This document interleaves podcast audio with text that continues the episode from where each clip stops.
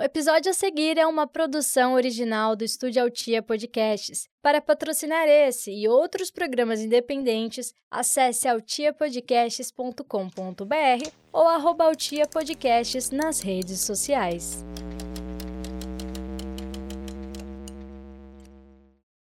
Esse programa é um jornal fictício que não tem compromisso algum com a verdade e que tem como único intuito propagar o caos da desinformação. Ele também pode conter gatilhos emocionais, então, se você é uma pessoa ansiosa, deprimida ou simplesmente fica abalado com a ideia de que todas as pessoas que você ama vão morrer, ouça por sua conta e risco, ou não ouça. Se você está ciente e deseja continuar, permaneça na linha após o meu psiquiatra explicar por quais motivos ele deveria entrar no BBB. Manuel, chegou a sua vez. Por que você deve entrar no BBB 23? 30 segundos a partir de agora. Eu mereço entrar lá dentro porque no processo seletivo eu já me tornei outra pessoa. Eu já passei por várias revoluções internas e eu sei que essa montanha russa só começou. Aqui dentro está sendo algo indescritível e eu sei que lá dentro do programa eu vou conseguir levar mais energia, mais força, mais alegria. E se eu conseguir encostar e tocar e influenciar mais pessoas com mais amor que nem aqui, eu vou ficar feliz demais!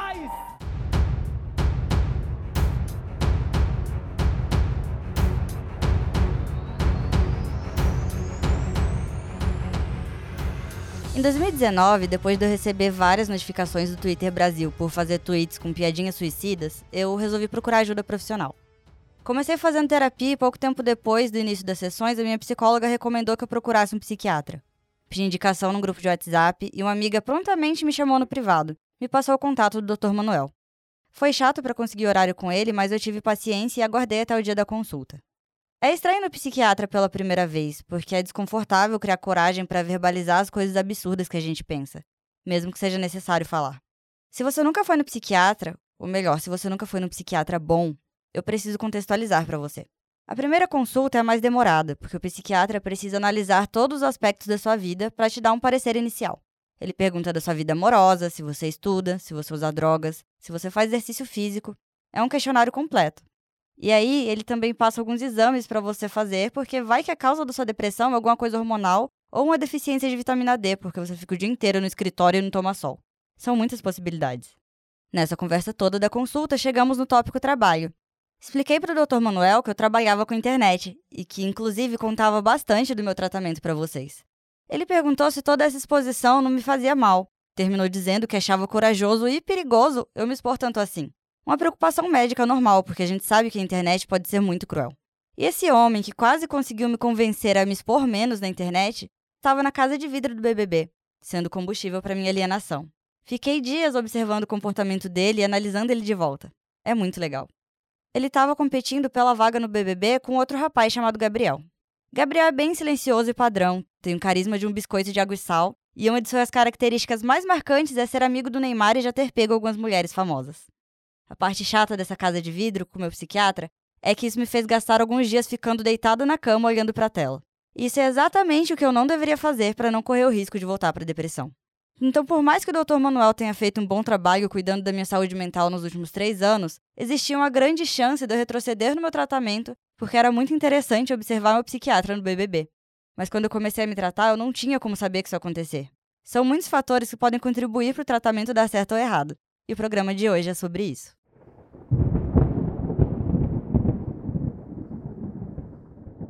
Após ouvir recomendação médica, senhor faz empréstimo de 100 mil e até o momento está desaparecido. Afonso Soares, morador de La Serena, no Chile, tem 47 anos e procurou ajuda psicológica cerca de dois meses atrás. Começou a fazer psicoterapia porque, segundo familiares, ele já não tinha mais o mesmo ânimo que antes.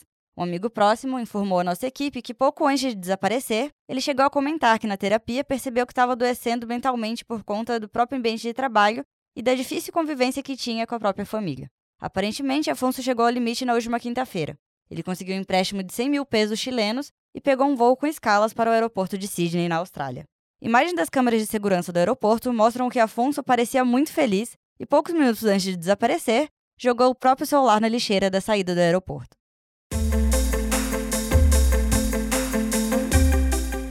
Seu psiquiatra parou de te atender porque foi correr atrás dos próprios sonhos e agora você está com preguiça de contar toda a sua vida desde o começo para outro psiquiatra?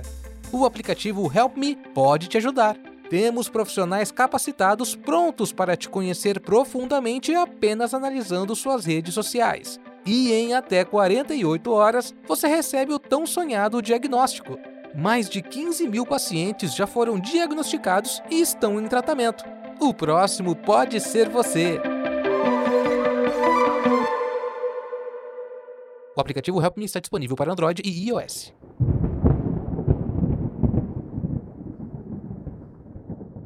De acordo com um estudo divulgado por uma pesquisa britânica, 3 a cada 5 pessoas em relacionamento sério terminam a relação após começar a fazer terapia.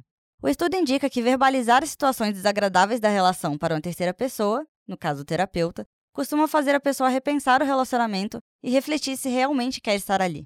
O resultado da pesquisa não surpreende, mas causa um certo estranhamento, pois na maior parte dos casos os cônjuges acreditam que após o início do tratamento terapêutico, a pessoa amada ficará instantaneamente adestrada e fácil de conviver o que felizmente não é o que acontece. Eu mesmo já terminei um namoro de 5 anos depois de fazer só duas sessões de terapia. Nem tinha dado tempo de me apresentar direito para psicóloga, mas só de falar em voz alta o que eu estava passando, deu para perceber que todos os problemas da minha vida giravam em torno daquele relacionamento horrível. E agora vamos para o quadro de participação do ouvinte, em que você, ouvinte, pode participar mandando um áudio de mais ou menos um minuto para o meu Telegram, que é www.mlna, igual a todas as minhas redes sociais. E o áudio de hoje é da Luísa. Bom dia, Milena, tudo bom? Aqui quem fala é Luísa, eu sou de São Leopoldo, no Rio Grande do Sul. Eu vou falar um pouquinho da minha história como psiquiatra que eu fui em 2021, que basicamente foi um terror. Eu fui buscar o psiquiatra porque eu tava bastante deprimida, eu não comia, eu não dormia, eu não, enfim, não queria fazer nada. Primeiro, assim, ele falou que o meu problema é que eu não tinha um namorado e que eu era uma menininha inocente, no, no caso eu tenho 24 anos, tá? Eu era uma menininha inocente que não sabia de nada e que quando eu fosse mais velha eu ia entender as coisas. E também eu curso psicologia e ele ficou assim diminuindo os meus conhecimentos que eu tinha em psicologia, que ele me questionou um pouco a respeito disso e ficou dizendo que ai, que eu era muito inocente, que eu não entendia a perversidade das das pessoas no mundo e tudo mais, e que isso me prejudicava. Enfim, ele minimizou todo o meu problema, a minha doença, a minha vivência e o meu estudo, basicamente. Foi horrível. Enfim, é isso aí. Beijo, Milena. Luísa, desde a minha adolescência, eu tô quase sempre cercada de gente que já foi, de certa forma, maltratada por profissionais da área de saúde mental. Então eu me sinto muito sortuda por nunca ter passado por isso, mas eu cheguei a ver vários casos em que a pessoa criava forças para procurar ajuda e acabava ainda pior por ter parado na mão de profissionais ruins. E é por isso que, de certa forma, eu enalteço tantos profissionais que cuidam de mim. Quando eu postei no Twitter que o Dr. Manuel tinha deixado um vídeo de recado com instruções para os pacientes dele não ficarem desamparados, vieram algumas pessoas falando: ai, mas ele não fez mais que a obrigação dele. A questão é que, quando se trata de profissionais de saúde mental, em vários casos nem a obrigação deles é feita direito. Isso é bem desanimador. Aí, quando algum desses profissionais te trata de forma humanizada, é normal sentir um quentinho no coração, porque não são todos que agem assim. Luísa, eu espero muito que você tenha trocado de psiquiatra e encontrado algum que atenda às suas necessidades. Vai procurando. Se daqui a algumas semanas você ainda não tiver encontrado, eu te passo o contato do Dr. Manuel para você agendar uma consulta com ele.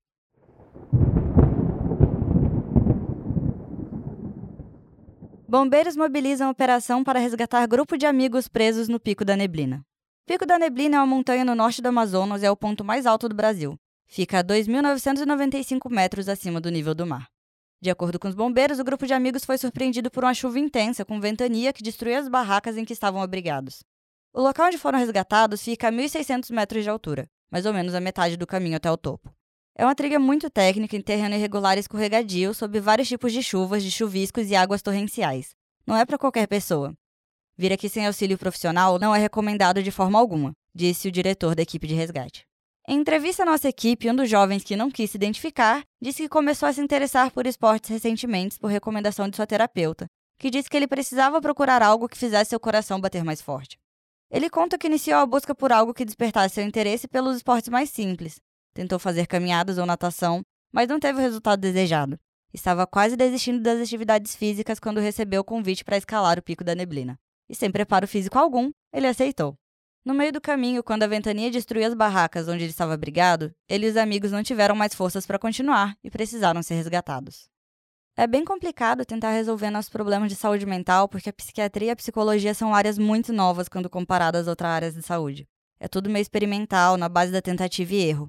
Não existe nenhum tratamento que vá funcionar com todo mundo, por mais que às vezes a doença seja a mesma.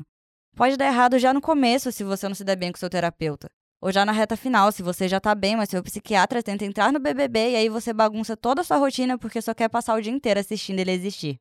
É sempre bom ter esse lembrete reconfortante de que, independente do quanto você se esforce, tudo pode dar errado, porque a vida da gente depende de vários fatores que estão fora do nosso controle. Às vezes, mesmo com o apoio de todo mundo ao seu redor, as coisas dão errado. E o Dr. Manuel não entrou no BBB. A dupla vencedora da Casa de Vidro. A dupla que vai pro BBB 23 é. Gabriel e Paula.